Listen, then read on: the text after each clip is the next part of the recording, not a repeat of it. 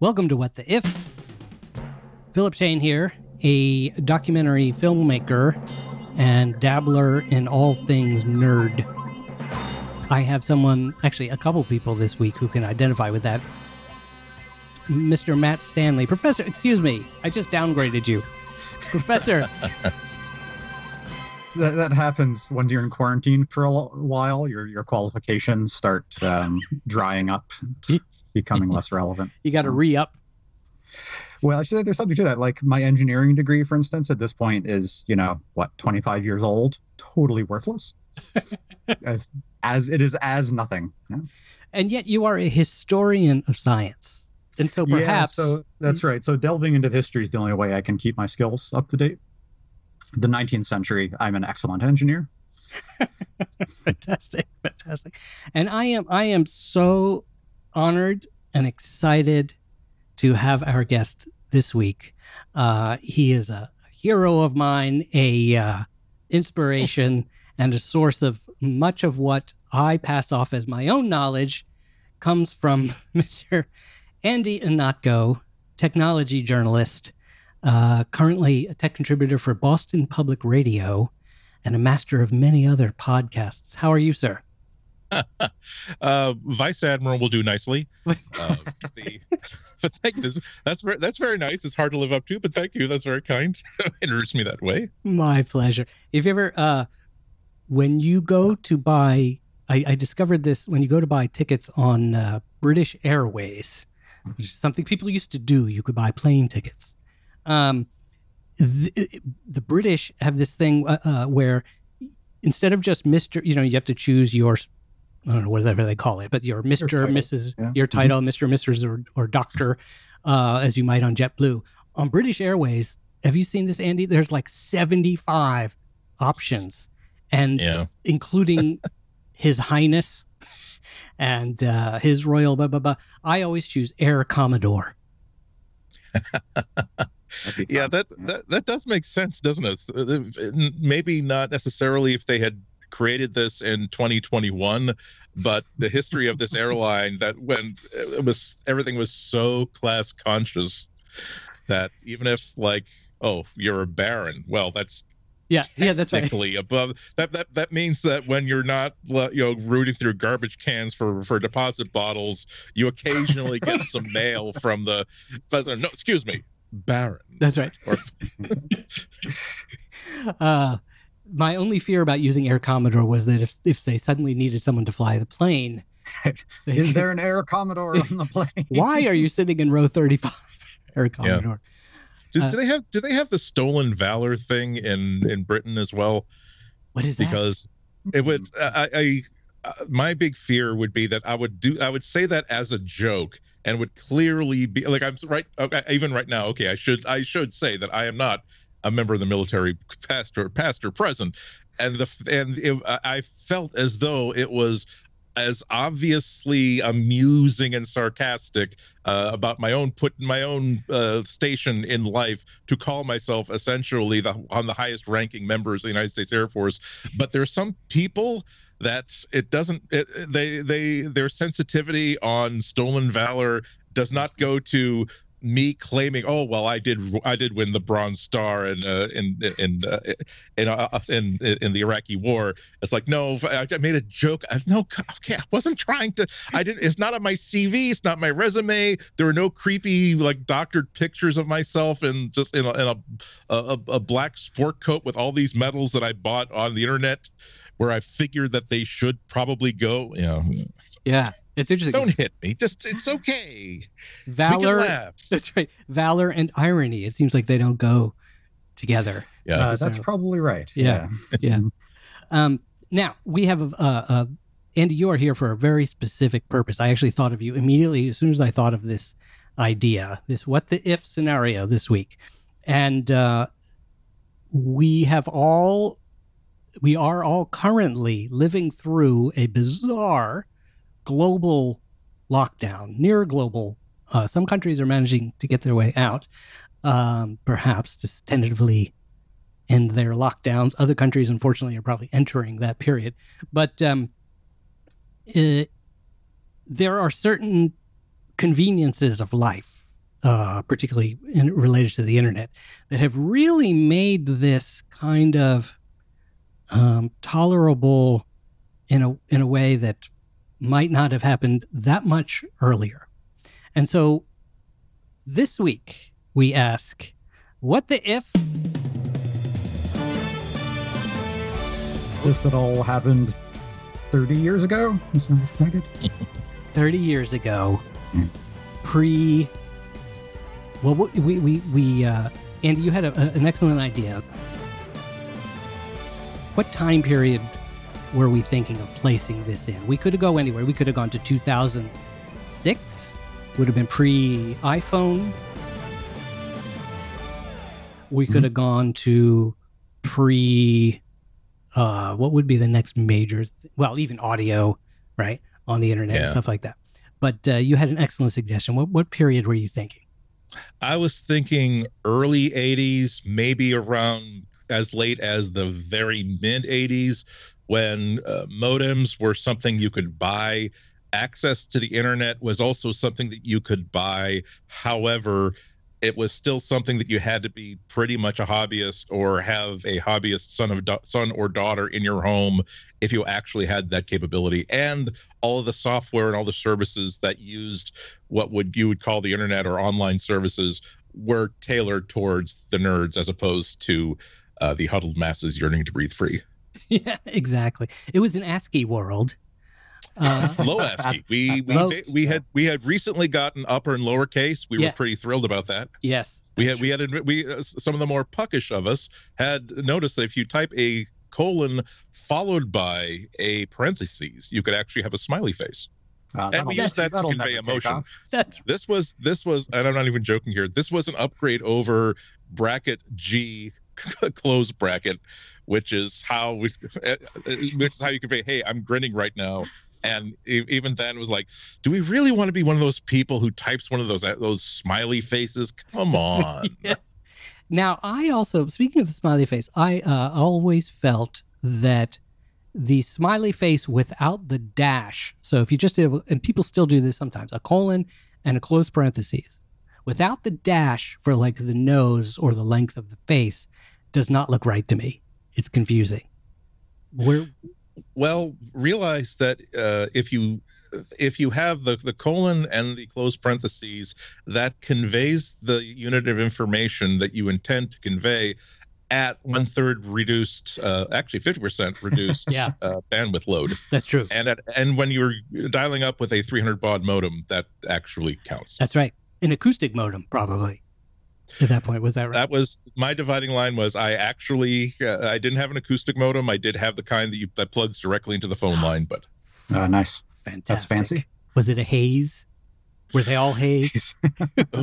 no, there was. See, this was. Um, uh, I'm I'm I'm trying to remember because I I uh, when I was a little kid, I hit upon this really really clever. Uh, you maybe you call it a life hack.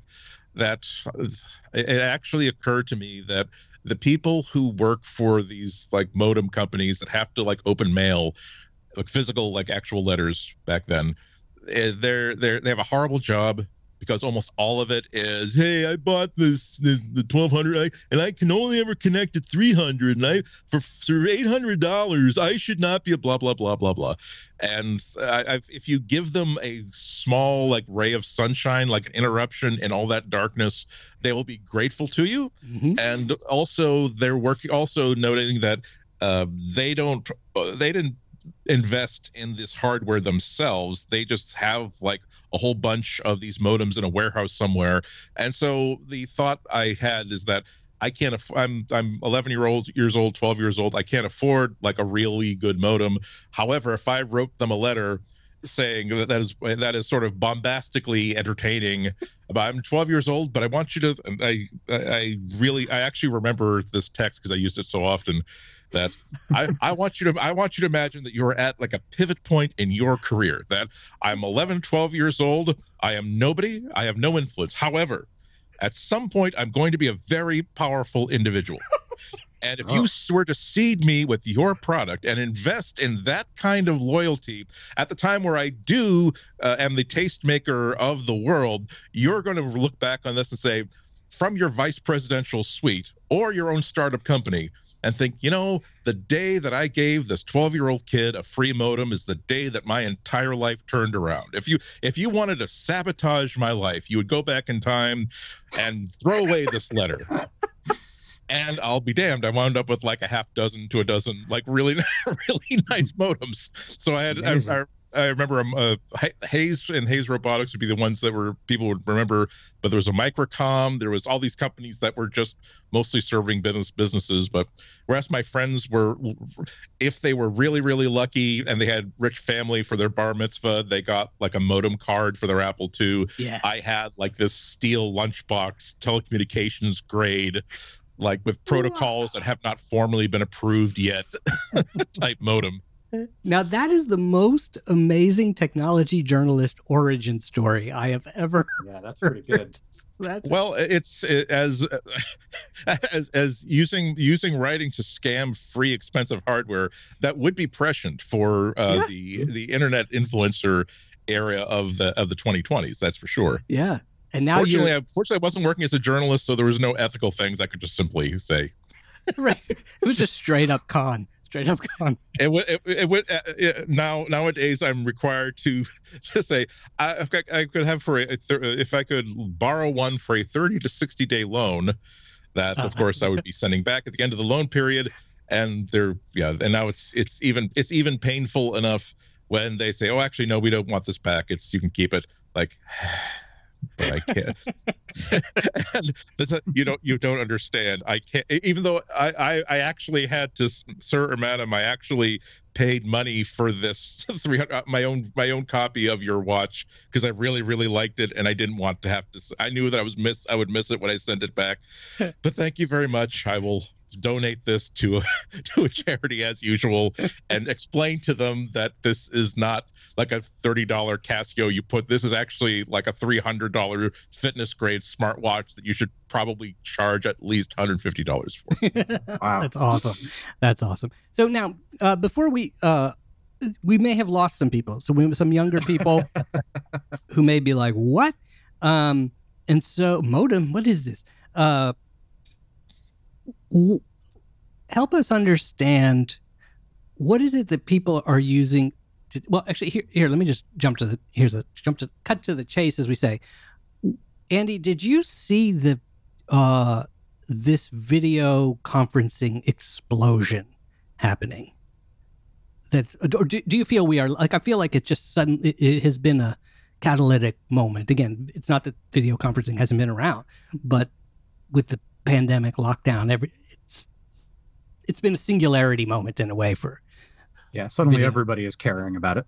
Yeah. yeah, there there's a there's a moment in most technology when um, uh, when it stops being for uh, the hobbyists and the people who are actually actively interested in this sort of stuff, and it stops being for the people who uh, can use it as a tool for uh, helping their business or helping their productivity and it becomes something that uh, everybody is just using.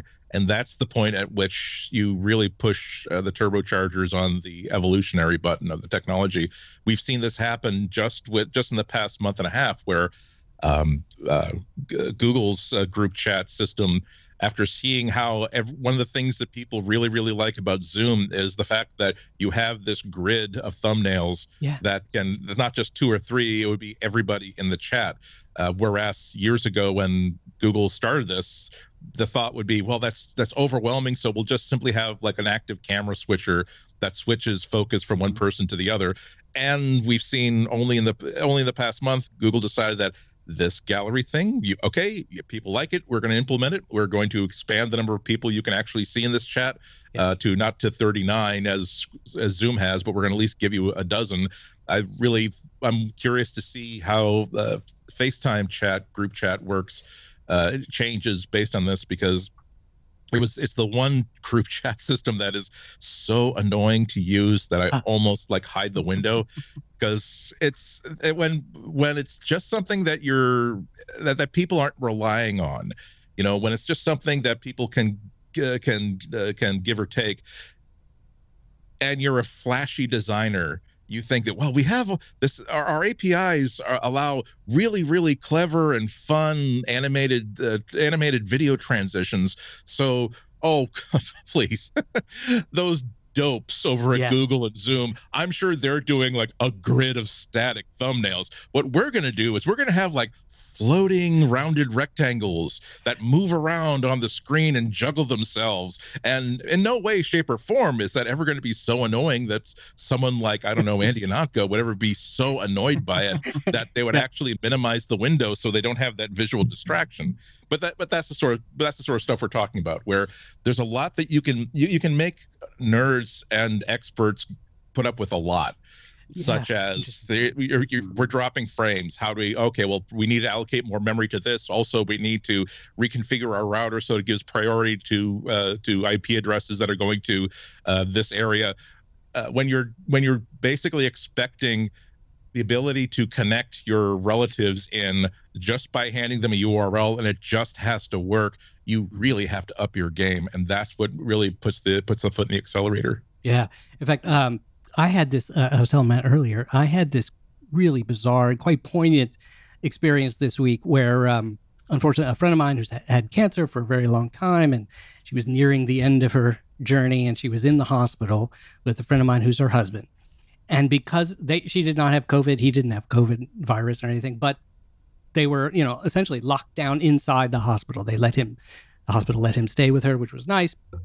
So here he was locked in this room. Like literally, they would have to get him coffee and food and things like that, um, because they were quarantined off from the rest of the hospital. So uh, he was there alone. He's completely technophobic. He's he's one of these people actually who who uh, uh, we're we're oldest of friends. I've known him for thirty or more years, but he gets angry at technology instantly. It's just just he has that knee jerk reaction. So he didn't want to do it, and I knew he had that, and yet I knew it's funny because you were talking about a little bit earlier. Oh, how the nerds had technology back then, uh, and sometimes we are in a position where we get to be heroes of a sort, or we just get to be enormously helpful by helping people over a transition.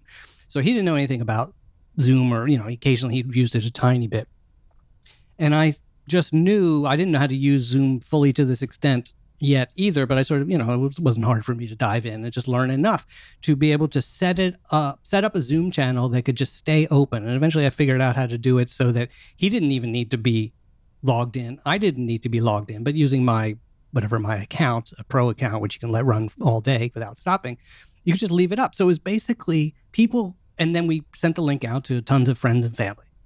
So probably upwards of 50 people who some of them have been using vi- video chat now because at, for work they're locked at home. Most of them had never experienced it.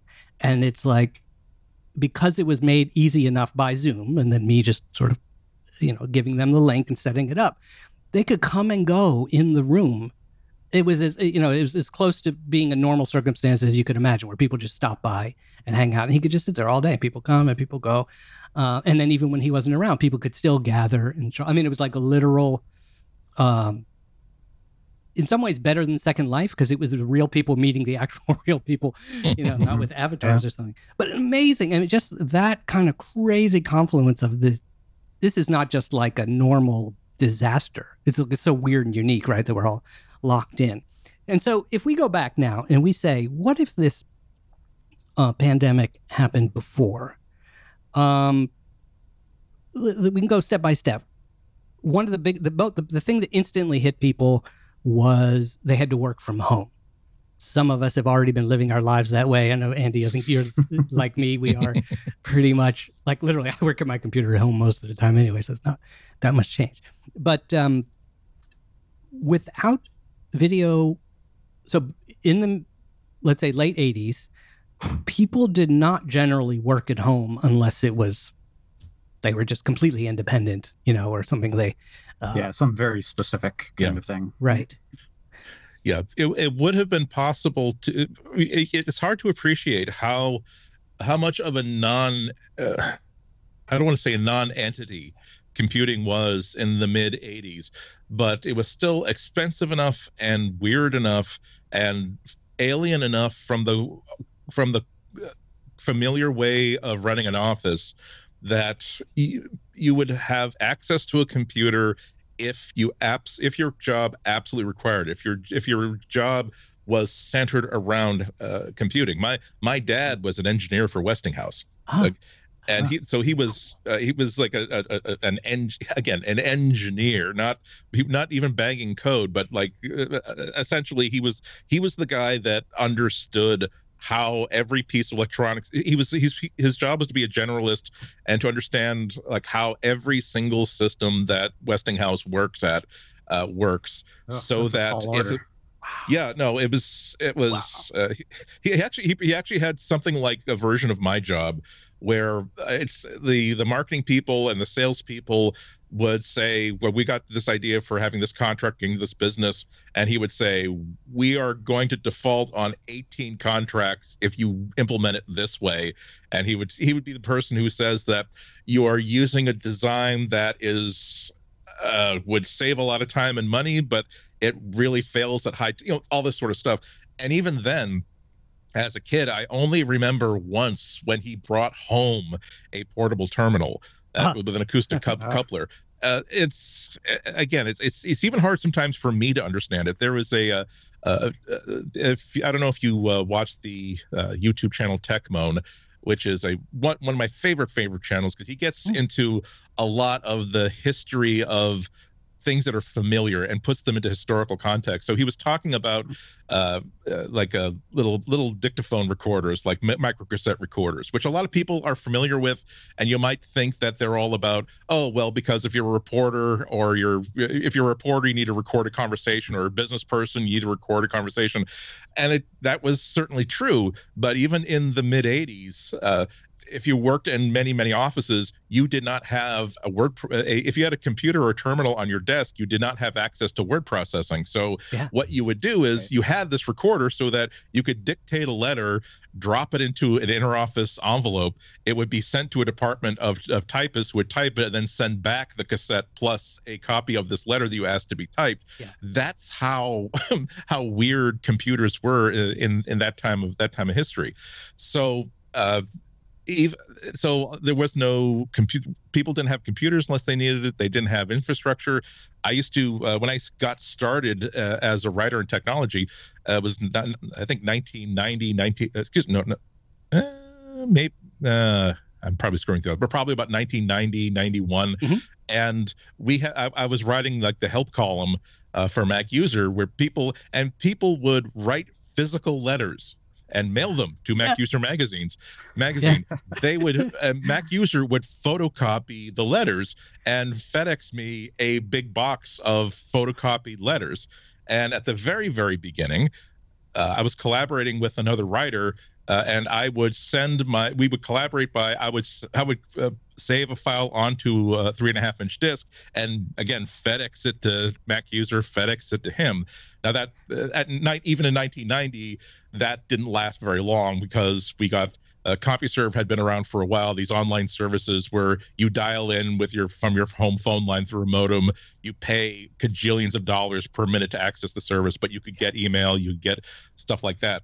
Uh, but that's it, but it was so expensive that I certainly wasn't going to use it unless I it, I would have quickly gone into the red for the amount of money that was being paid for the column if I had to use if I had to stay on CompuServe all the time. Yeah, so right. even That's even right. as late as Yeah. 1990 when the internet was still the internet was actually around i was using the internet i had accounts i knew how the software worked i knew how to get information i had uh, an email address even back then even if you had two people who who also had setups like that it was very very likely that you couldn't even send an email from your Right. email address to their email address because I had an email address on a university server in upstate upstate New York. The person I want to send an email to was on CompuServe, and they there was no oh, bridge yeah. between them. So this is why the problem of trying to get anything done digitally in the mid 80s all the way into 1990 was incredibly difficult. You you think that oh well people didn't have the people didn't have the web people didn't have mobile phones. It was much much deeper than that. That's why uh, that's why technology was very very much balkanized. Uh, you didn't have this sort of work group work groups because you were an island unto yourself if you had a computer. Yeah, Now you said hard to remember. Mac users because I, I I was a Mac use Mac user reader, but so a Mac users were not using their Macs or they did not have printers maybe to print to type a letter to send to you. That's probably Uh, no, they mi- they might have. I mean, Right. uh, they were they're certainly more popular than printers are now, because once Yes. again, if you wanted if you wanted to get a text file out of your computer in a way that another person could uh, could read it, yes. really that the the printing something out and mailing it to someone or handing it to someone was the big deal. Um, I hope that, that here's another digression, but I've I have the I have the the, the uh, honor of being the very very first student in my public school system to submit a an assignment electronically. And- Wow. and this was and this was because my english teacher uh, thought that i was lying. That i was giving an excuse for not having finished the assignment. When- when actually what happened was that uh, uh, we had a again my dad was an engineer so he he had he he bought he bought an apple IIe quote for the kids unquote Ah, yeah, yeah, yeah. so Yeah. we had we had an Apple IIe and a disk drive and a printer, and I was doing my I was doing my my homework assignments with my essay writing on a word processor and printing it out, which actually which caused problem number one because back then, without the wor- the world of word processors. To teach you uh, uh, writing skills, the assignment was okay. Well, we want a thousand words or whatever, eight hundred words on the the book you're supposed to read, and your first draft is due on Friday, your second draft is due. And I had to explain to these teachers that there is no first draft. There is. Oh, I'm- I'm oh, wow. I'm not going to stop what I'm doing and Right. print a copy just to show you that it was different before I changed, to started changing it.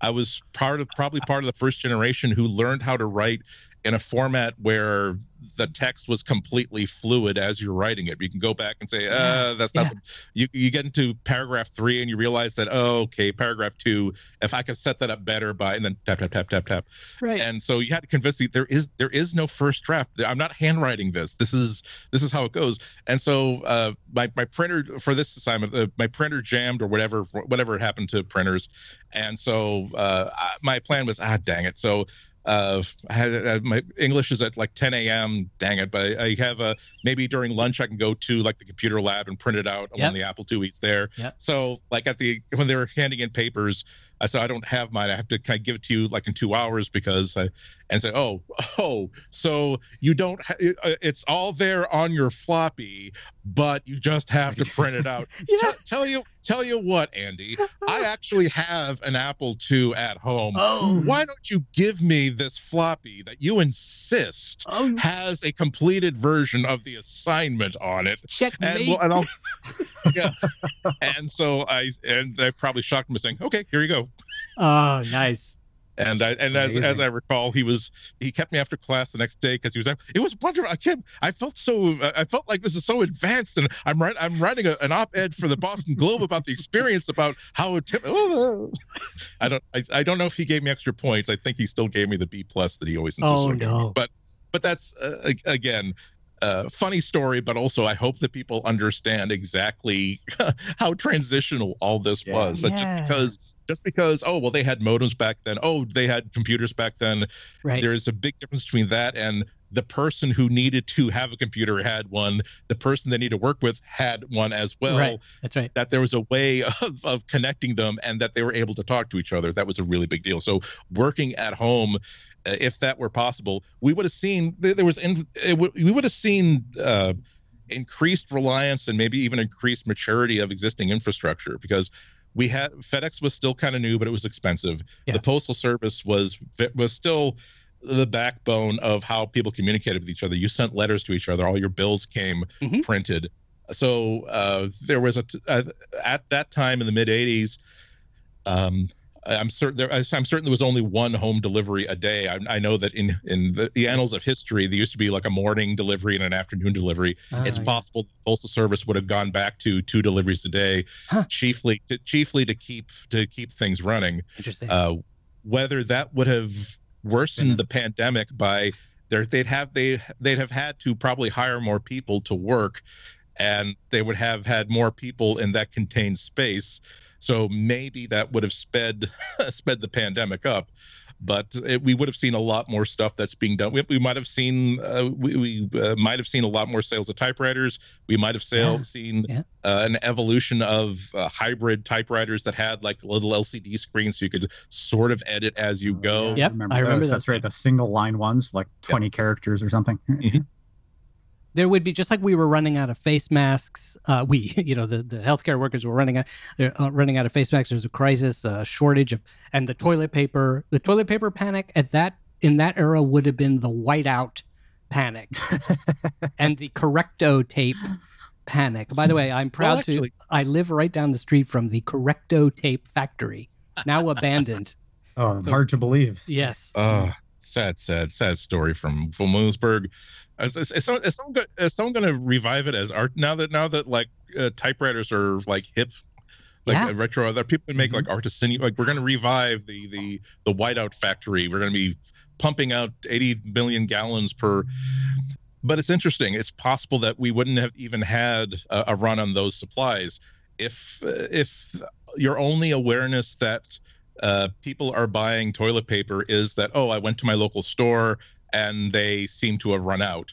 That's an interesting point. Is that we're we're back before the 24-hour news cycle was Yeah. really a thing, right? Um, so people would be getting um, their news not in five-second chunks constantly over the course of the day, but once a day they watch the news on one of the three main networks.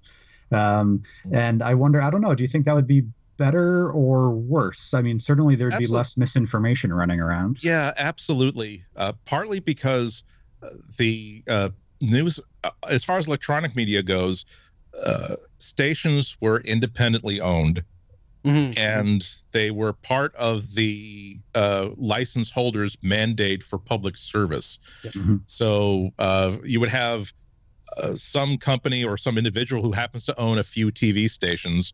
There's the newscast. They definitely pay attention to ratings, but it's not necessarily seen as a profit center.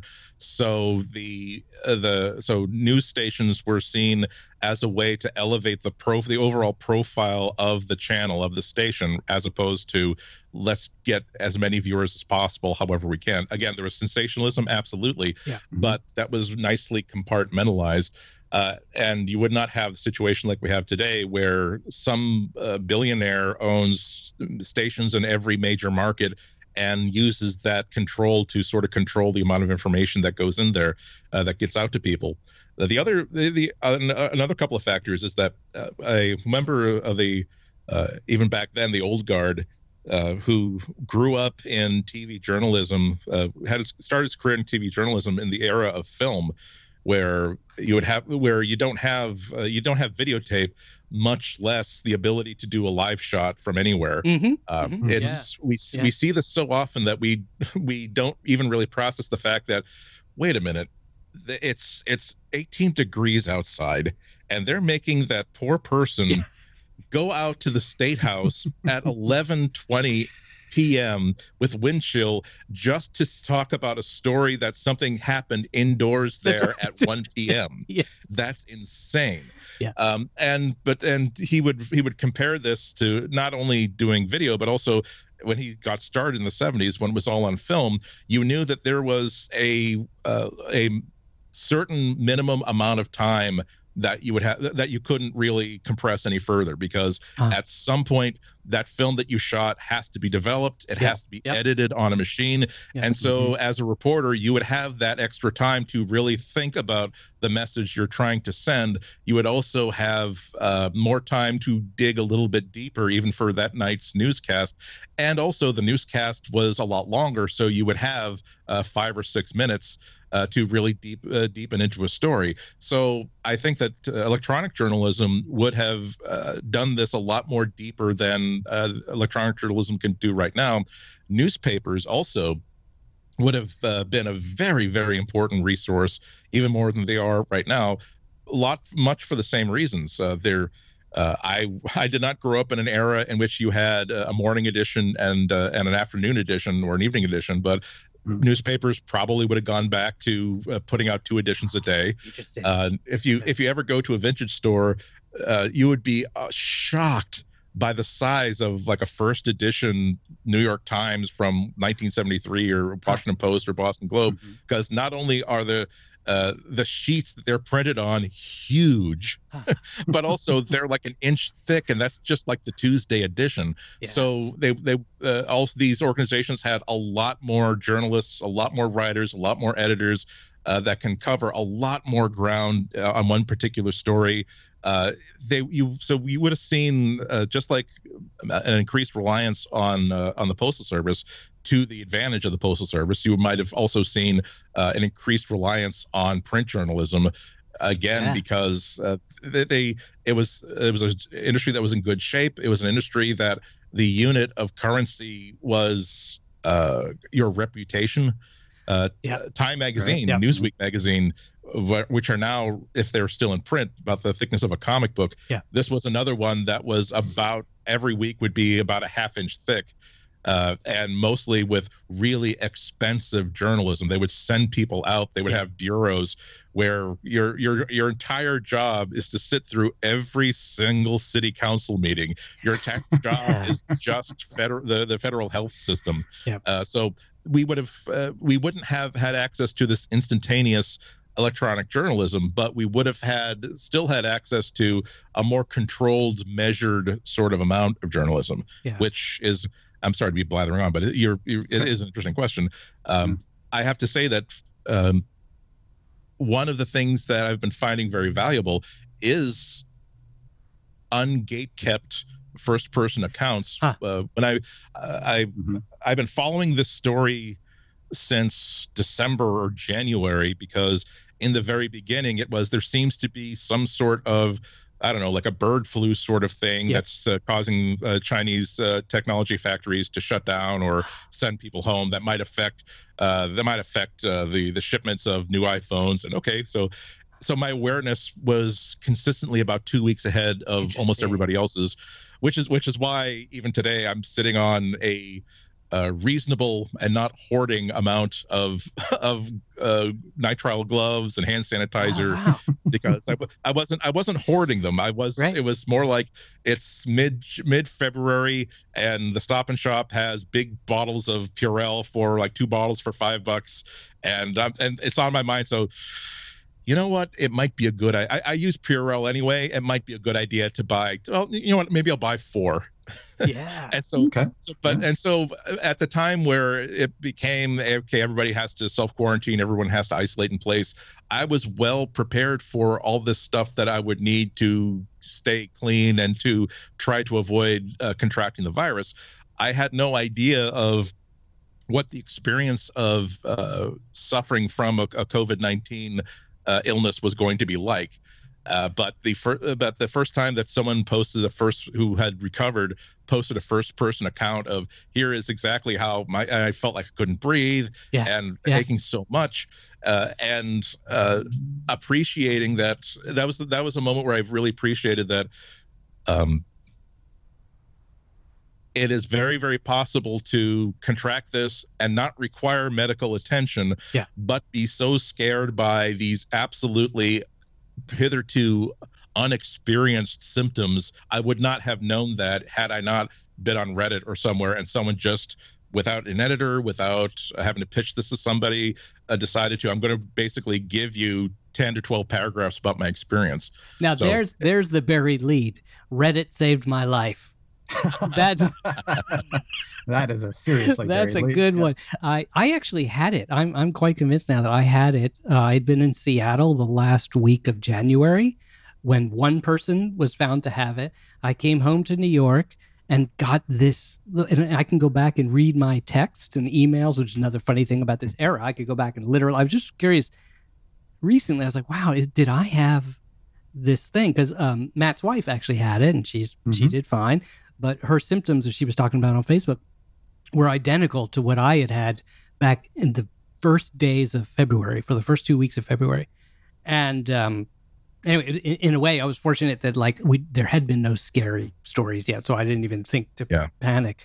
Um, but the infectious nature of it, this is what makes this this scenario also so interesting because that's the key factor right now that we're having to deal with is minimizing contact And so, um, I, I ask both of you. So, Matt, actually, we'll start with Matt. Matt, Mhm. you're in that position. So, take yourself back to the glory days. If you Um, saw pictures of me as a Yeah. 10 year old in the mid 80s, that was no that was nobody's no glory glory days. days. well, that's probably true. Let's see here. If I was a professor, um, if I was somehow still a professor, uh, a let's so prodigy. You're a prodigy. I couldn't lecture online, um, but I could um, maybe record lectures on uh, Ah. cassette tape, right? Because Yep. everybody had a boombox sitting around in their living room. yes. Um, Yes. and uh, The oh, how do how do I get it to all of my students? I guess well, actually, if I had a two two tape deck, a double deck, right, then I could dub it, so Yep. I could make like thirty copies of it. Yep. Uh, in real time, right? This would take you know many hours, Yep. uh, and then mail those to my students. So uh, I could I could keep teaching classes at a delay of probably a few weeks, I think, and then they could write their essays and send them back to me, which I guess is actually how they used to do correspondence courses, right? Yeah. Huh. Um, yeah, that was kind of an obscure thing, but people did it. Um, yeah, so I think that might be the 1980s equivalent of uh, Zoom. A lot of tedious dubbing.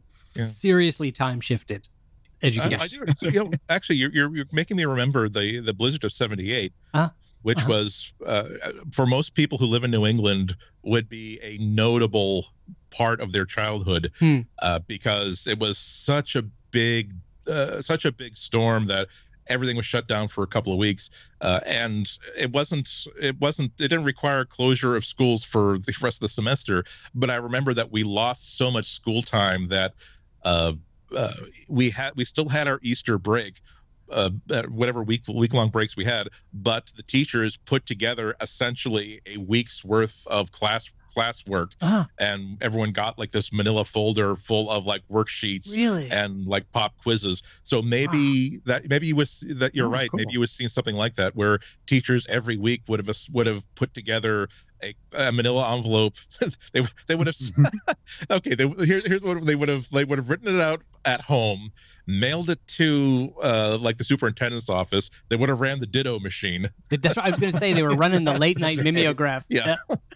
for for all the students and mailed off these packets and then been like a central clearinghouse probably.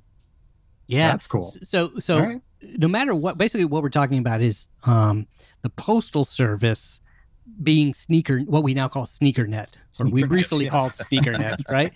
And so um, this is an enormous burden, and it's interesting. It strikes me that maybe one of the first massive catalysts would have been more um, in the shipping industry first, like the the, the idea that they Mhm. would have the, the volume of things that, although you may not have factories or you may not have like uh, you know other publications would have been perhaps shut down or minimalized, but uh, If it's it would be uh, uh, again this is this is a, this is a great show because the more we get into this the more I'm thinking about how things would work.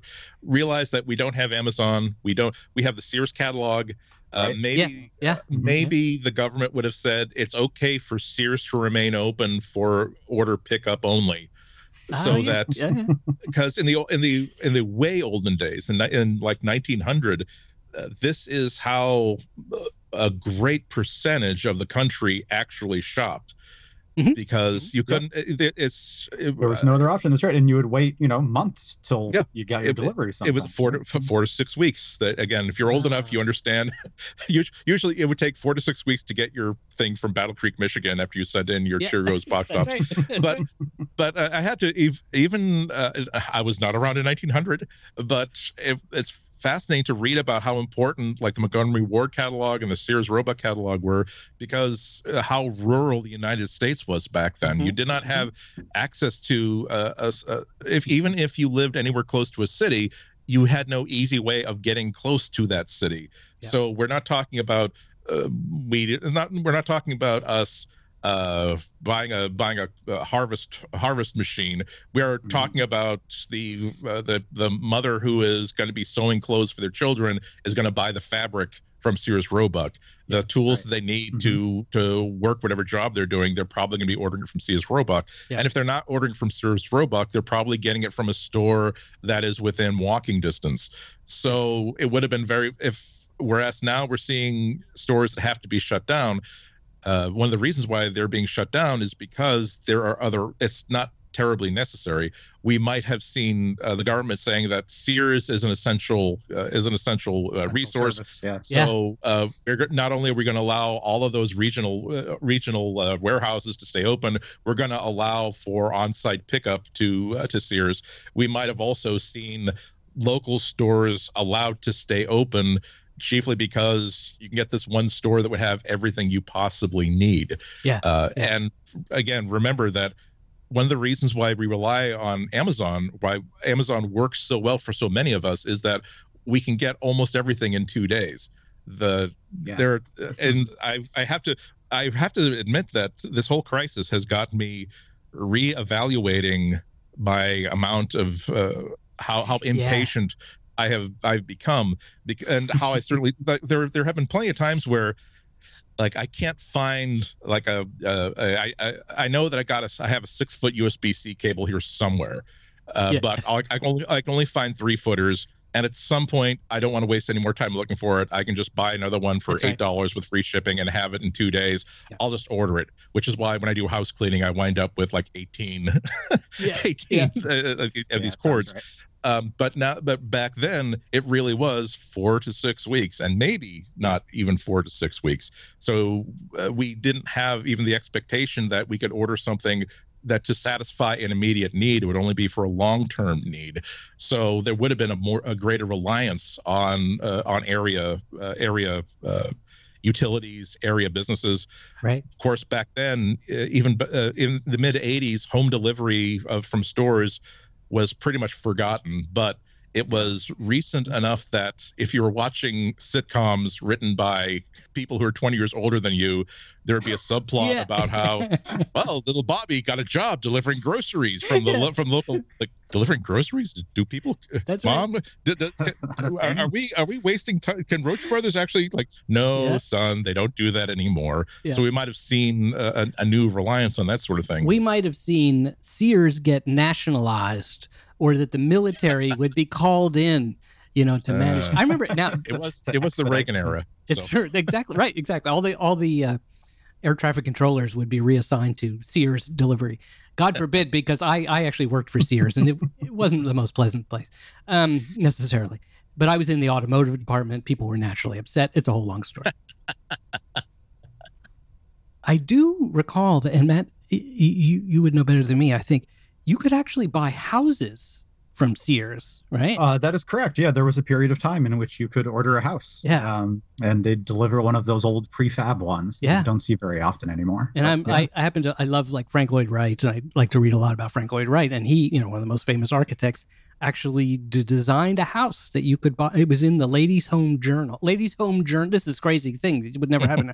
Ladies' Home Journal had a contest for great architects to submit designs for houses that could be purchased. I don't know if it's from Sears, but they could be purchased online as a kit. yeah, it's kind of hard to imagine these days. Yeah. Yeah.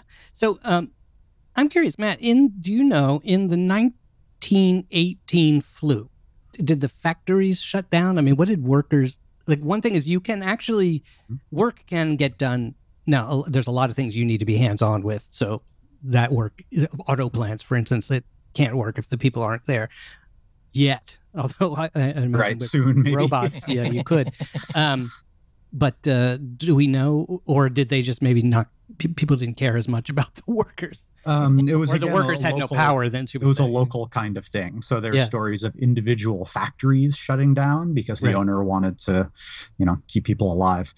Um, Right. But but in some places, again, and you can I should say the um, let's see here. I think it's the University of Michigan has digitized uh, an enormous number of records um, having to do with the 1918 pandemic. So you Huh. can go and look through these things yourself. Um, I'll get I'll uh, for the the notes for this week's episode. I'll get the uh, link in there for that. Cool, cool. Um, so now, okay, so we've seen shipping gets transformed. Let's say massive amounts of shipping, perhaps. Um, old school mail delivery, you know, things order at home uh, takes off. And by the way, those orders would had to have been done on the phone.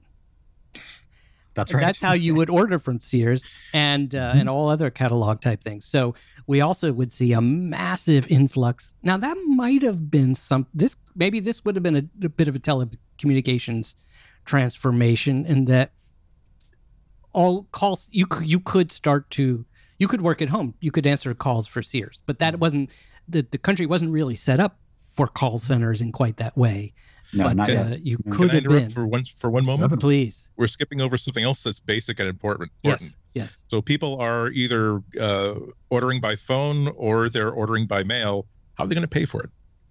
Ah! Oh, That's right. So They you have have to. You're probably going to be paying by check, right. which means right. that Yep. uh, it's going to take time for those checks to post. Which also means that banks are going to have to up their game for how to process those things. There were credit cards back then, but it wasn't conventional to. I don't think it was conventional to write down your credit card number uh, and process it that way. If Yeah, Yeah, there that would have been a weird thing. I don't remember, but uh, this is this is still back. I do remember that this still had this the the charge plate that had carbons and the sh- sh- Yeah. machine Oh yeah. Yeah. yeah. that uh, that actually embossed the thing. Yep. So maybe would have we would have also seen an uptick in electronic banking that way.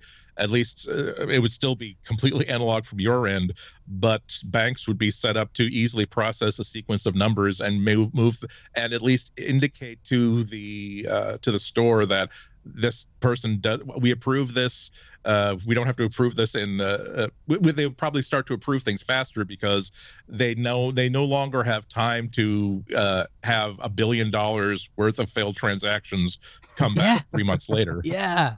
That they have to disinfect every one of them anyway, the checks.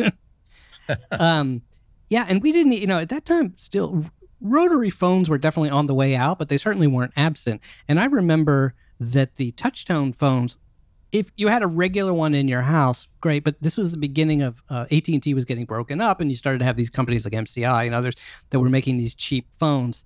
And I remember the touchtone phones there. They actually I don't know why this was this technology why this technology had to be this way, but you would push the button on like a hand, you know, you have a handset on the phone with uh, you push the button and it would make the clicking sound of a rotary phone. Oh, yeah.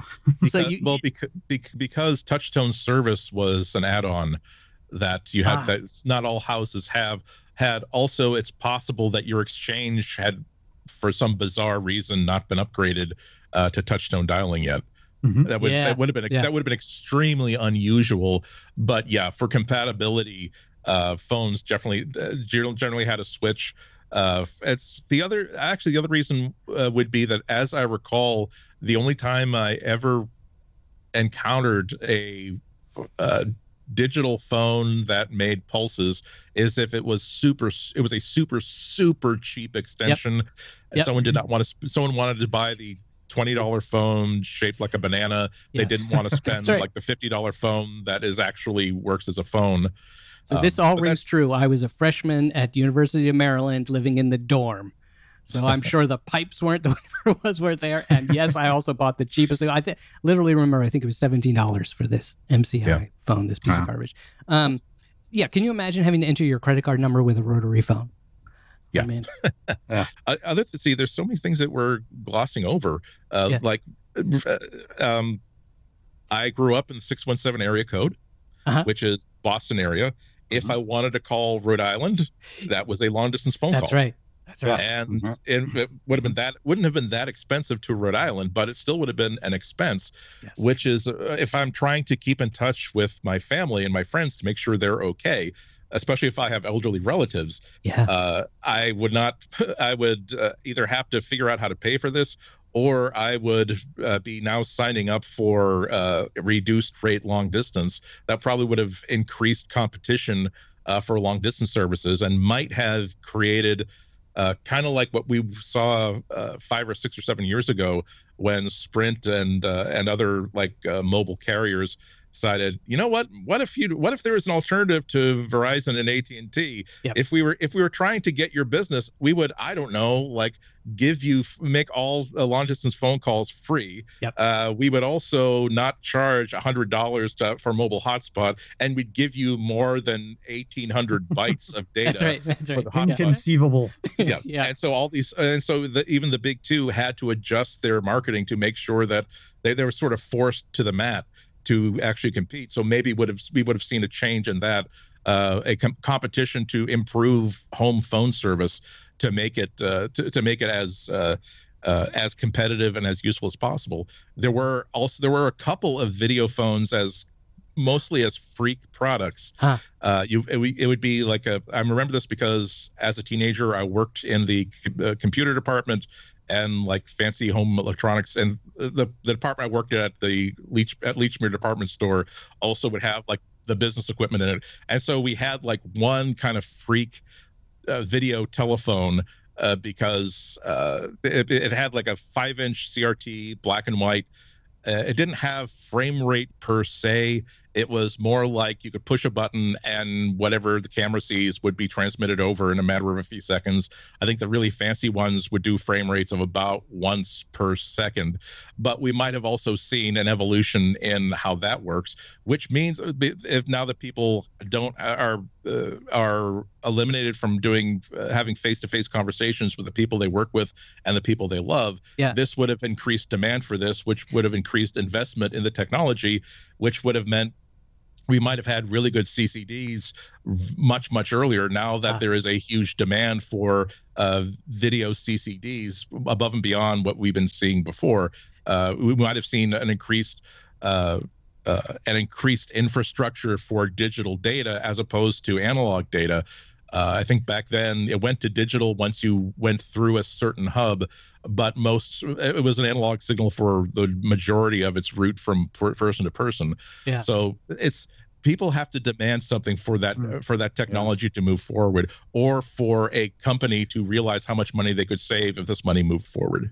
I wonder actually though whether we would have even had the imagination to think that you know oh we should push forward on video calling because I feel like video one funny thing about the video conferencing is like yes now it exploded but it's been around for a long time and I think all of us who've been using Skype or whatever for a little while have always felt wow we've got this way sooner than we expected to get.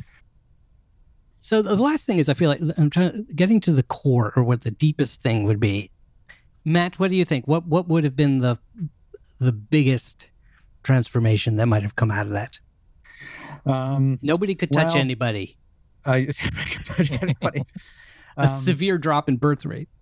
It's well, that would be one. I suspect actually is we would not be able to um, do the social distancing that we are doing Uh-huh. today for a long period of time, um, and there would be and the um, the the casualty rate would be much much higher. Wow. I suspect eventually we would get this this kind of technological drive and get huge improvements, um, Yeah. but I think the social disruption would be enormous. Yeah.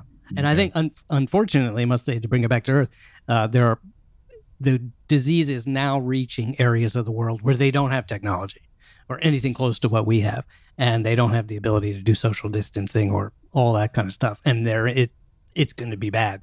And hopefully, Mhm. we will have the wherewithal to first of all get ourselves together, which we're still working on, but then Yep. also get technology. I mean. We have seen this in, in famines or when there's been earthquakes and stuff. The technology companies have been able to jump in and at least do their best to bring something, uh, bring water, bring electricity, bring communications to places like that. Big thing they're going to need is, is actually this kind of like uh, whatever assists social distancing. That'd be kind of amazing, actually. Yeah.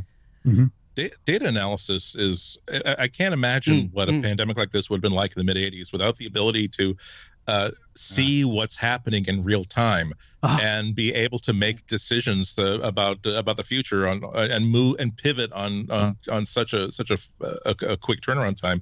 What uh, Google is really stepping up. Mm, mm. I have to I have to say because uh, it's uh, all of the usual caveats are still in place. It's still a problem to have a company that is this big and this powerful that has access to that's, that's collecting so much information about every individual lives. However, there are upsides to it, such as when it creates a free product, so that every mem- every uh, uh, every person in power in every single community can get a chart uh, about here is week to week here is the movement of your people to uh, to grocery stores to uh, recreational areas to it's the ability for them to be able to say okay people are sheltering in place they are following the loose rules that we've put into place there is no need now to implement the much tighter restrictions that we hoped we would not have to put in place we don't have to have Yeah. police the national Mhm. guard patrolling to make to break up groups of 12 people because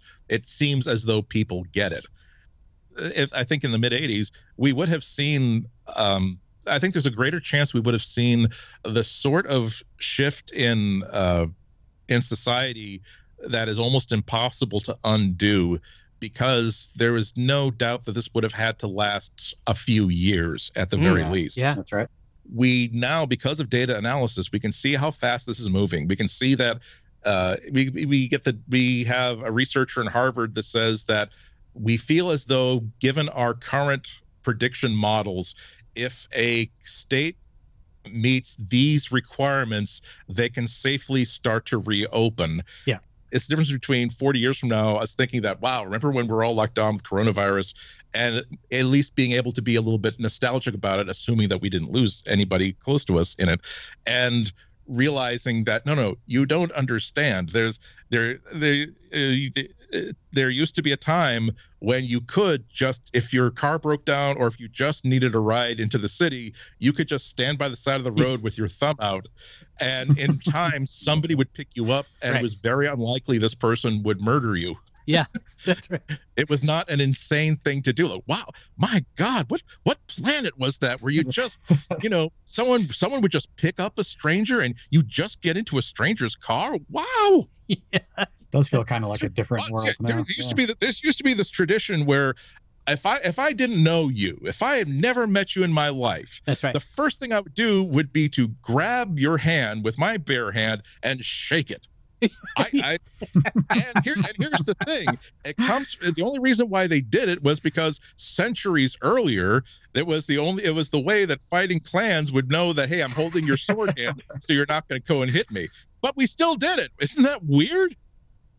it's not too much of a stretch to say that the pandemic that because it came just after we've had a massive technological revolution it may have saved the entire planet. I mean one last thing uh, uh, i, I sort of was thinking is that yes our ability to travel in our smaller world now than, than we had at any other time in history assisted the spread of the disease for sure, but also the communi- our ability to communicate instantly, the scientists' ability to communicate instantly, even just our awareness of being able to keep track of all these different countries around the world as if they were basically next door, has made a big difference in at least trying to adapt and, and you know uh, keep going within this situation. It could have been that uh, back then, and certainly in a much e- earlier era, vast parts of the globe could have been completely decimated Yeah.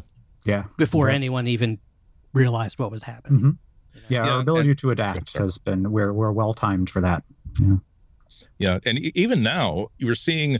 Um, I read a, a piece in the New York Times about how, in the total, uh, near total absence of federal leadership um, during this pandemic, states are forming coalitions that are now uh, that are that now they have their own names.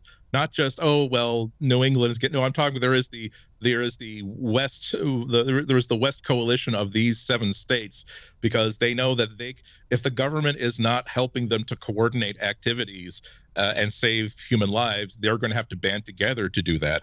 And it's really got me thinking about how uh, it could even in the situation we're in right now that uh, if leadership doesn't change at the end of this year, four more years of this could create a total change in the in how uh, how the United States government works. That the federal government is there to make sure that the mail goes from one place to another. It's there to uh, to have the, a court system that goes uh, appeals process that goes above the state system. But basically, there are going to be five to seven uh, nation states inside the nation. I really think that we would see the uh, president, the, the office of the president being largely a figurehead, kind of like being an appointed ambassador, where, okay, this person looks good in a business suit. Okay, they photograph well and they know not to reach across uh, the lap of the queen to go get the salt at a state dinner. But otherwise, the real work of government is going to be done by other people. It's going to Yep. be done by the, these coalitions in these states. Or or it'll the president won't have to do anything because it'll all be taken care of by his son-in-law and his children. Just you know, no, nothing to worry about. Okay, great. And and by the way, the the biggest thing we left out, and this week could be for a sequel. We didn't even mention there would there would have been no Twitter. It's it's impossible. Oh, the yeah, mind right. the mind explodes at the at the differences that we would have had. Andy, thank you for this unbelievable, awesome. What do we? What do they call alternate history? Mm, That's right. Wait, we, we, we didn't get the we didn't get to the to the part where like Hitler rises to power and wins the war. Isn't that isn't that- that's that's supposed to be a component of every alternate history? That's true. That's true. Although I think he wouldn't have because he, I'm going to guess Hitler was too verbose for Twitter, so he would only That is probably true. he would just, Yeah. he would never have Mhm. fit his thoughts into a tweet, and if people depended on tweets, we would have been saved. Matt, um, any any final um, thoughts? Um, no, I think the lesson is right. It's both the, the our particular moment in history both enabled the spread of this and has given us unique tools for dealing with it. Um, and I think that's probably. I, I suspect if you go back through historical pandemics, that's probably true generally.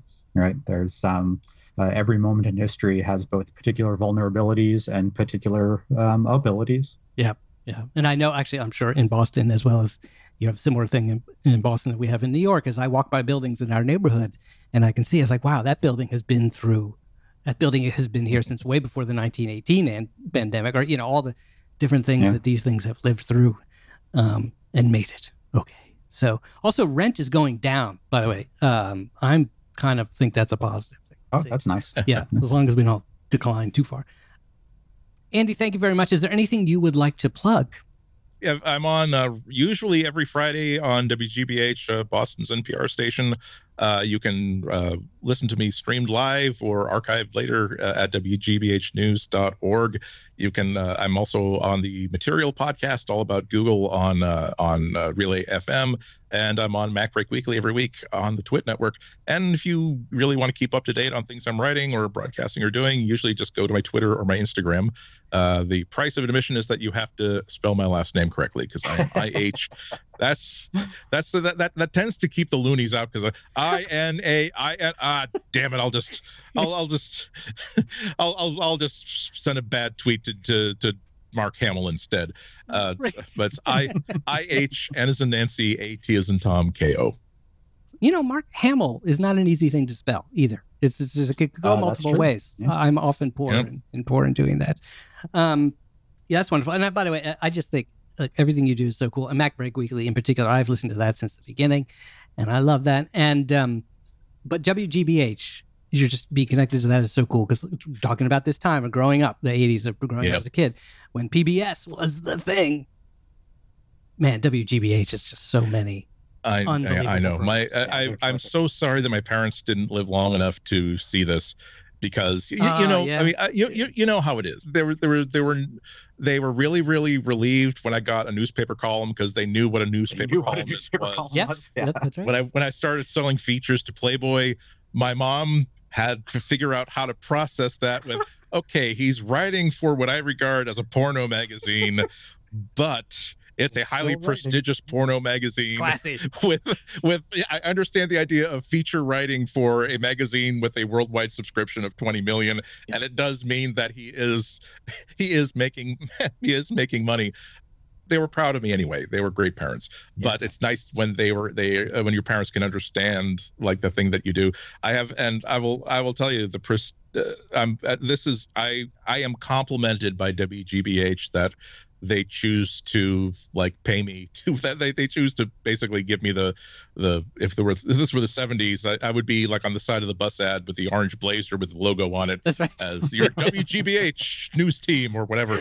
Uh, because I- uh, uh, the we usually I usually go into go into the city and uh, every time, and if it's a, they have a studio at the Boston Public Library, which is right next to the commuter rail. Ah. But sometimes I have to go to uh, their main studios in in Allston, Massachusetts, Mm. and so I grab an Uber from the commuter rail. And if it comes up that oh GBG, GBH, well the, the, the Uber driver will tell me about how much their family loves GBH programming and how much they love uh, this isn't PBS, but how much they love PBS, how much they love NPR. And of course, they don't know me from Adam, but they have such love for GBH that it really puts a spring in my step and makes me think that I'm. I, uh, I, I I like to think I give my all to whatever I do, but there's an extra special piece of pride in doing work for WGBH. Yeah, that's great. And I'm so glad to hear that people are still appreciative of of uh, public television and stuff like that. That's really nice. I, I wouldn't be doing what I'm doing, documentary TV, if it weren't for that. As I as I've been, as I as I like to joke that I, after after stopping writing for the Chicago Sun Times, I decided to move into the future, so I stepped into terrestrial radio. Yeah, fantastic. fantastic. I, I'm I'm now I'm well into the 70s instead of the 1930s. And Matt, how about you? Got anything to plug? Speaking, we should plug your book. Uh, We haven't plugged your book in a while. Uh, Give a fair enough. shout Well, out. actually, that's true. So Einstein's War, how relativity triumphed among the, among the vicious nationalism of World War One, is of course available in paper and electronic forms. If you want to download the the audio book, uh, you can hear my sonorous voice. Yeah. Uh, that is, if you don't want to wait for Amazon to deliver it, um, and it'll actually be out in paperback um, in about a month. Oh, fantastic! And there probably, I'm, probably, I'm sure there's a Kindle version though, if you Uh, want yes, a, that's print a print one right Yep, away. that's right. If you need to get it right away. Yeah, and um, uh, I, I have been thinking about that story often because uh, in that story, one of the big parts of it is how Einstein is trapped in Berlin in the middle of World War One. And Yep. Things were quite bad. Were certainly worse than they are here um, for them, freezing to death and needing food Yeah, and all that kind of stuff. So, And in the middle of that, he uh, discovered the wonders. He cracked open the wonders of the universe in a great way. Yeah. So, It's a pretty amazing story about isolation. that's right. Had he had social media or Zoom, he would have It would've been never. a little different. It would never Yeah. would have happened. That's probably why we don't have anyone like that right now.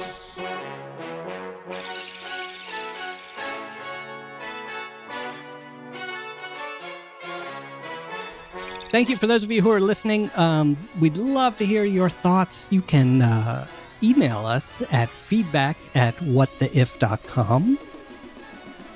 You can go to our website, by the way, where we always post uh, all kinds of extra material. We have a wonderful staff, in, in- including Ilya Zhang, who's been amazing about getting all kinds of extra material um, for the website. And Andy, if there's ever, you know, if there's any links or things like that you want to um, let us know about, we're happy to put them on there. whattheif.com. And you can also hear all our episodes there, and you can subscribe right there and all that kind of stuff. Do visit. On Twitter, we are at What the If Show, and we would really appreciate it. Actually, maybe Andy, you can help me describe it. Here's one something I puzzled with all along for a long time. I used to say, please go to iTunes to leave us a review. no long, it's now called Apple Podcasts, right?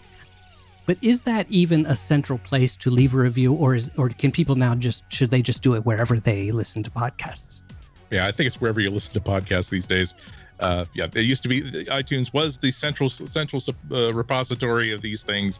Now, even now, Spotify is like, what if we were to have a private podcast place? That would be nice, wouldn't it? yeah. yeah, and we are we are on just about everything. talk it up, talk it up. Invite your friends, Yes, trick your enemies. excellent. Right, Please trick your enemies and tell us how you're doing it because that I would love to see that go viral. yeah, so leave us a if you could rate us and leave us a review. That is how the people who are listening to the service you're using right now or the app you're using right now find out about us. Also, just have to give a shout out to Overcast, uh, the app I use, um, which is just fabulous. I love it. Now, Andy, if you would join us, we have a ritual where we end each week in which we well matt you, you can describe what is what is this ritual that we do Uh, Sacred. We, we we scream in terror as we ponder the infinite ifs that await us next week. Uh, so we do so um, by shouting the name of the show very slowly in, in existential horror. and so andy if you would join us in that sacred ritual I would be honored. and if you have been listening and you know what to do here we go what the, the... It's